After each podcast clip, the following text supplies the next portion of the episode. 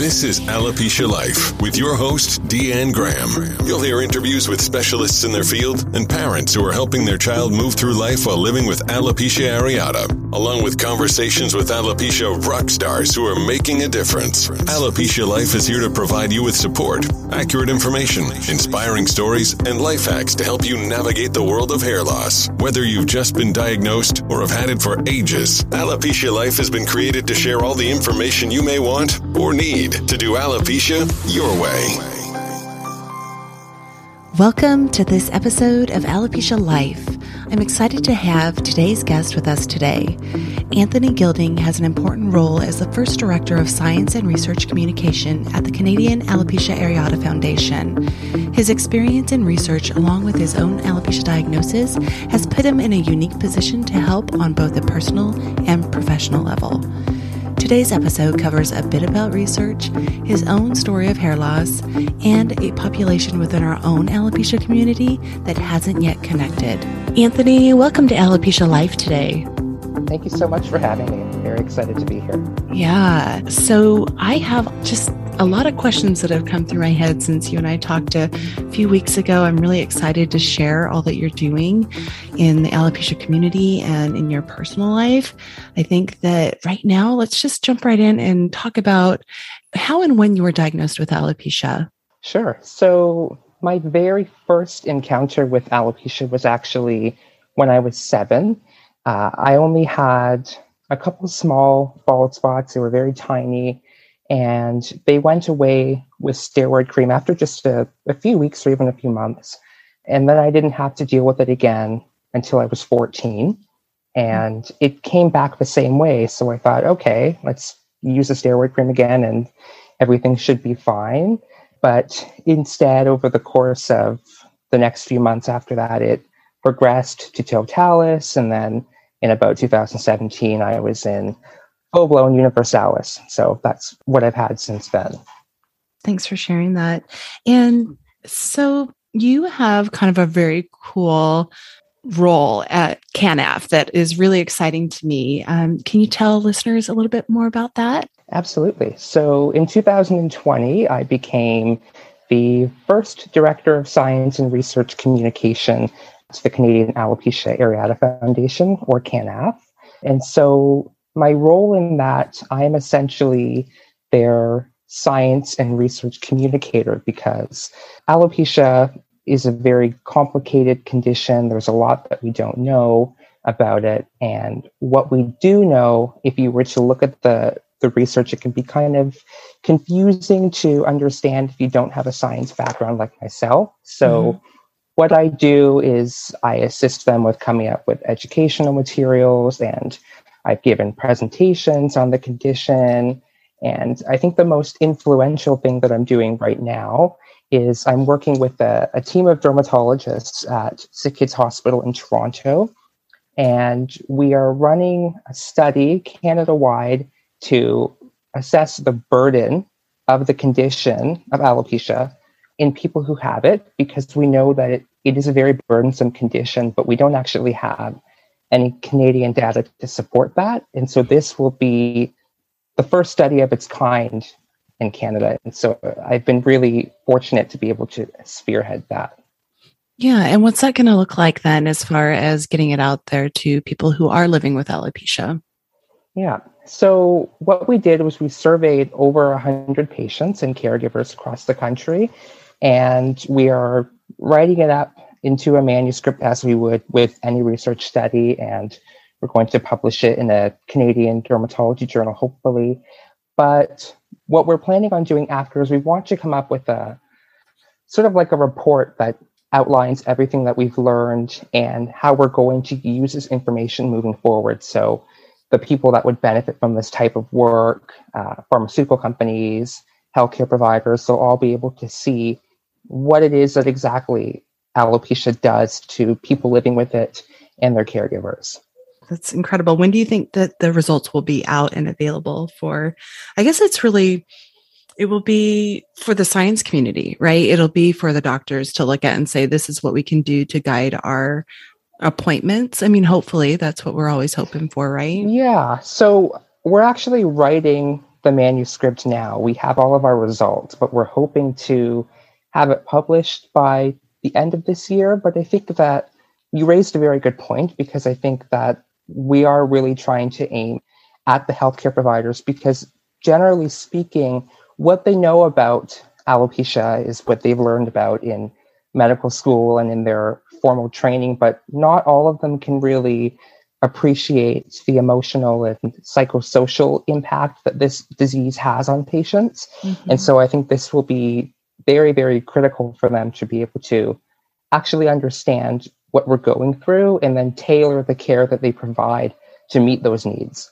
So I guess something that that's kind of weighing on me now as I'm listening to this is is it going to be mostly based on treatment versus like you say it's going to be tailored tailored to the patient but is it really going to be around medicating or are we going to have access our canadians i guess i'm a us uh-huh. resident so i shouldn't say we um, but canadian people living with alopecia are they going to have access to things like psychotherapy or seeing a coach or be, maybe looking outside the standard range of what's being offered to them currently? Mm-hmm. Well, that's actually something that was brought up quite a bit by all of the patients and the caregivers that we've spoken to. A lot of them feel like their condition isn't being taken seriously. Mm-hmm. They're being told that it's just a cosmetic condition and, you know, mm-hmm. you should, for lack of a better word, get over it. Mm-hmm. Um, and so a lot of them have expressed the want and really the need for psychosocial care, either with a therapist or with a, a life coach. And so I think this work is really going to highlight the importance of that and the importance of healthcare providers proactively providing these resources because mm-hmm. I know mm-hmm. for me and for a lot of patients, we're kind of told, well, if you want support, then I recommend that you go and seek it out. And then they kind of just leave them to do it on their own. Mm-hmm. Whereas we're trying to say that no, the healthcare providers need to be the ones to be giving patients these resources at the beginning of their yes. alopecia journey.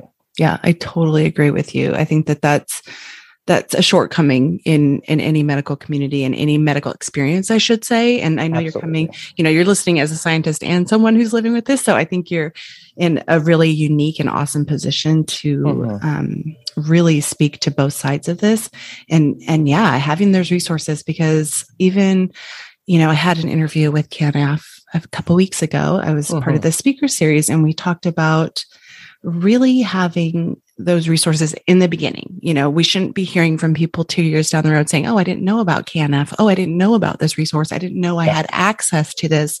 And, and it's really it should be the first line of defense that people get.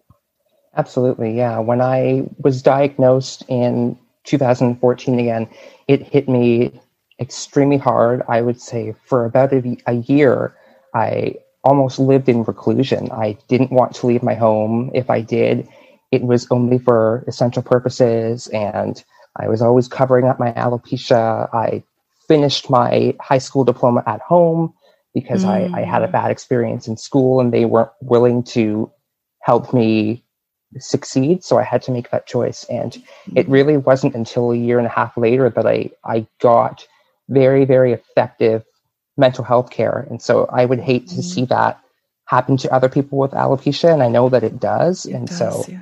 I'm really hoping that the work that I'm doing now and that I continue to do will be able to change that for people in the future.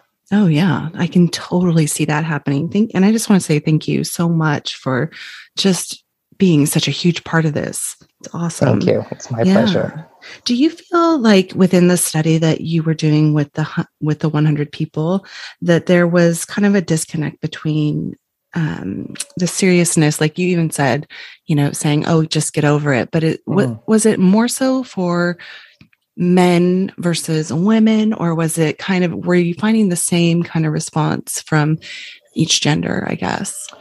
Yeah, I think that in my own experience and the men that I've spoken to and that I've, I've interacted with, it really feels like, and I can't speak for all of us, but of it, it feels like we're being told that it's not that big of a deal to us compared to it is for women. Like mm-hmm. I know mm-hmm. for me, I was often told, "Oh, you know, men can be bald. It's perfectly fine. Like there's mm-hmm. bald men mm-hmm. all the time. And I was mm-hmm. like, okay, that's fine, but I don't want to be bald and this is affecting me. Right. Um, and so, you know, even in the study, I would say the same thing. A lot of the men didn't feel very supported and they felt like they were going at this alone. So there absolutely is a, a disconnect when it comes to gender, I would say. Mm-hmm. Yeah, I, I think I, I hear that all the time. I hear mothers, especially saying, parents within groups saying, oh, you know, at least at least he's a boy you know he'll yeah. be fine it there's just such a an interesting rhetoric around the entire thing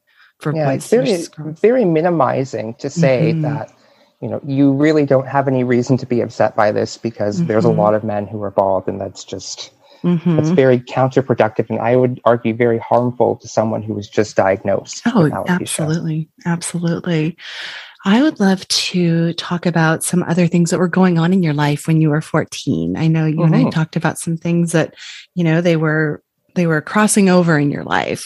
And let's yeah. talk a little bit about that. Yeah. So the same year that I developed alopecia, 2014, was the year that I decided I was going to come out as gay. I think a lot of people who are gay kind of had known for a good portion of their life, and I had known, and I was waiting for the time that I felt most comfortable. And 2014 was going to be that year for me. Mm-hmm. And then I just so happened to develop alopecia at around the same time. And so that was really conflicting because I was grappling with two things. I was grappling with accepting who I was internally and being able to share that with other people, mm-hmm. but then also adjusting to my alopecia and, and how I was going to deal with that. And so I often found myself juggling the two and deciding, well, am I going to come out as gay first? Am I going to share my alopecia with everyone 1st mm-hmm. And it, it really ended up being a little bit of both. Mm-hmm. But uh, it was definitely a very unique experience to say the least. And I think there was a lot of similarities because when it came to my alopecia, I was debating whether or not I wanted to share it on social media, who I wanted to tell.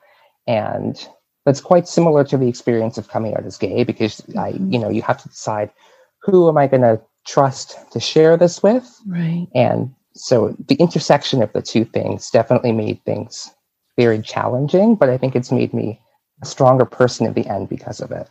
Yeah, you just kind of come to this this like okay this is the year i'm doing it you know i'm yep. gonna share i'm gonna trust i'm gonna come out with this. And then yeah and then the whole alopecia thing just re presents itself to you. So i've wondered myself you know how how that did translate right? Where you're going okay is this like coming out? And like you said it was very much like that. Yeah. and, and it's about the trust thing i think so much right? Who who can i trust to accept me right in this new Absolutely. way of living in the world right? Even though that it isn't new it is who you yeah. are. So what kind of response did you get overall? Uh, well from my family it was absolutely amazing and what i thought it would be. And i think if it weren't for them i would really be struggling as mm-hmm. far as coming out as gay. But even with the alopecia i mean i'm the only one in both sides of my family to have this. We didn't really know anything about it before i got it. So mm-hmm they were very, very accepting for both things. In terms of friends and other people that I interact with, as far as being gay, they were very accepting. There are lots of gay people that I knew at the time, so I wasn't too concerned about that. With the alopecia, it was kind of a, a mixed bag. Some people were extremely supportive and would say, you know, we're still going to be your friend either way. We're here for you. It doesn't change who you are. And then there were some people who really didn't react very well. They kind of became distant because they didn't know what to think about it. And I guess they didn't really want to get to know more about it. So mm. that was definitely tough. And like I alluded to, I had a poor experience in my last years of high school, which right. led me to finishing my di- diploma at home. Mm-hmm. But I would say that largely the reaction was very supportive and it was overall very good. Awesome. And you talk about how you don't hear much from the LGBTQ community. Is that yeah. right? I mean, just and and and alopecia that that combination of of being a gay man and mm-hmm. and alopecia is that something that you kind of want to pursue as far as like just reaching out to folks? Because i think if if you're not hearing much about it then there's probably a, mm-hmm. a need for it right? Absolutely. I would say that community of people doesn't exist as far as i know. Like i'm the only gay person or gay man that i'm aware of at least here in Toronto. I'm sure I'm not the only one, mm-hmm. but it just goes to show that we don't see this representation at all. Mm-hmm. And so I, I absolutely would like to pursue this further and, and reach out to that community because I think dealing with alopecia in general is, is very difficult. But when you have that coupled with your own sexual orientation or, or gender identity exploration, it makes it very tough and it would be much easier or at least more tolerable if you had a group of people who could really resonate with how you're feeling. And so, mm-hmm. as I pursue my career as a, a, scientist and a dermatologist, I absolutely want to devote more time and resources to that group. Yeah, that's fantastic. A few years ago at the NAAF conference, a girlfriend of mine decided she wanted to lead an LGBTQ workshop during the conference they had a relatively small group of people, but right. I know that it provided such great support. And like you said, just, you know, it, if you don't know it's available, then where are you supposed to find it? And so that was a really very powerful workshop that happened there. But it has to be somebody who's offering it, right? You have to go, oh, hey, exactly. guess what? This isn't being offered. I'd like to do that. And so I think even within CANAF, it sounds like they're quite open to different workshops and things like that that haven't been presented before. And I, I think that would be fantastic to offer that to folks around Canada for sure. Yeah, I think a lot of the issue just has to do with, at least as far as CANAF goes, and I, I don't want to speak for other people, but right. before I was on the board, there may not have been anyone who identified as LGBTQ who was mm-hmm. comfortable leading such a session. And yeah. I think because we know that it's a very small group sometimes the mentality, just in general, not at CANAF, is that, well, if it's not that many people, is it mm-hmm. really worth pursuing if it's only going to be one or two people who show up? And I would argue that it is because if it's even just, just one, one, person who you're mm-hmm. impacting, mm-hmm. that makes a huge difference. And then mm-hmm. we can grow off of that. And that one person will find another person, and mm-hmm. eventually we'll have a whole group of people who were here for each other who were really benefiting from this. Right. Absolutely. I 100% agree. That's awesome. I saw in your bio that you are actually, are you in medical school right now or is that you're building up to that right now? I'm building up to that. So okay. I, am finishing up my bachelor's degree in biomedical science and mm-hmm. I'm hoping that next year I'm in medical school or doing a master's and then medical school, but that is the ultimate goal. And you are hoping to get into dermatology, is that right? Yeah, so I've always wanted to be a physician. It's kind of just been a passion of mine. I'm not really sure where it came from. And before I developed alopecia, I thought, okay, I'm going to go to medical school. And when I do that, I'll decide the medical specialty that I want to pursue. Mm-hmm. And then when I developed alopecia and I realized that dermatology was going to be the area of medicine that was going to care for people like me, that's when I decided that's the kind of physician that I want to be because dermatology is a huge field and we all know about it, but a lot of it is cosmetic. That's where cosmetic dermatology mm-hmm. is really what people think about right. when they think about dermatology. But medical dermatology and conditions like alopecia, there really is a very big need for dedicated yes. dermatologists caring for patients in this very small area. And so that's exactly what I want to do with my career. Oh, that's fantastic. What do you see coming up for? I mean, obviously you yourself are very, very busy, but what do you see coming up for future of CANAF and also your part there and and after I guess research in general, what are you hoping for for alopecia?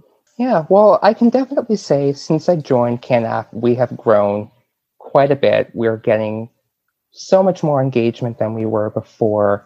And I find that alopecia is becoming a much less taboo, sort of less talked about subject. So in that respect, I definitely see us growing. You know, we've added more board members since I joined. And so, mm-hmm. on a national perspective, we are really growing. In terms of research, I think the big hurdle has always been that we don't have the funding we need to conduct the research. We have the scientists and the researchers and the clinicians to do it, but we don't have the funding. And I think that I see things getting better as time goes on.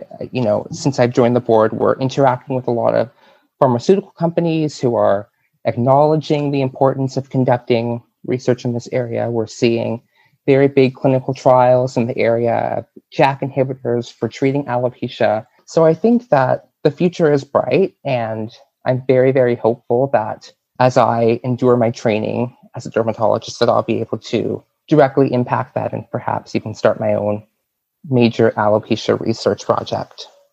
Fantastic. And when folks are looking for you, how can they find you online?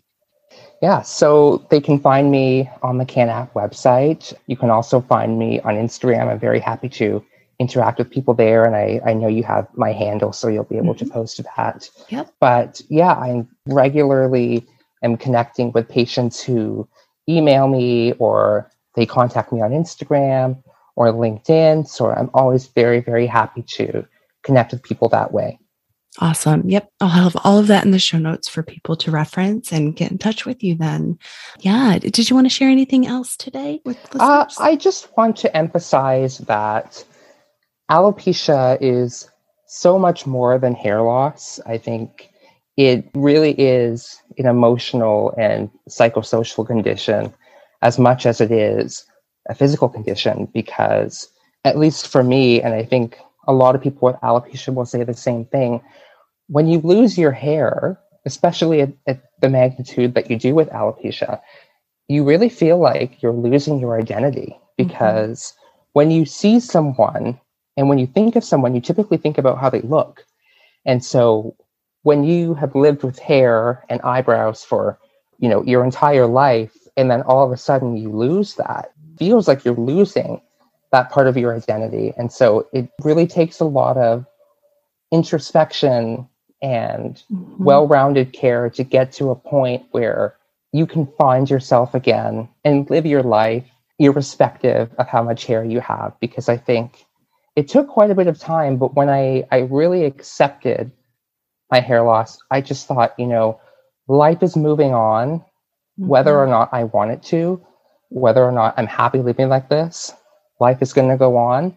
And so if that's the case, then let me find out or refine who I am with or without my hair. And I think it, it has absolutely made me a stronger, more insightful person because of it, even though I don't love the alopecia, nobody does. It really has made me a very strong, resilient person, and I'm very hopeful that everyone with alopecia is able to find that. Yeah, absolutely. I love that. Thank you so much, Anthony, for sharing all of that with us and for being with us today. Thank you so much. Thank you for sharing your time with Anthony and I today. I appreciate Anthony's honesty as we approach National Coming Out Day that is recognized on October 11th every year. Some may be asking if we need a day to celebrate coming out. Others may wonder if we need a day or month to celebrate alopecia areata. Anthony and I both agree that right now, a day, a week, a month, whatever it may be, is necessary to say, See me, this is who I am. But the hope for the future is that we don't need a special day to share who we are with the world. To find out more about the research efforts and results Anthony is working on, or to reach out to him on social media, you can find those links in the show notes. Thanks again for listening, and we'll catch you next time.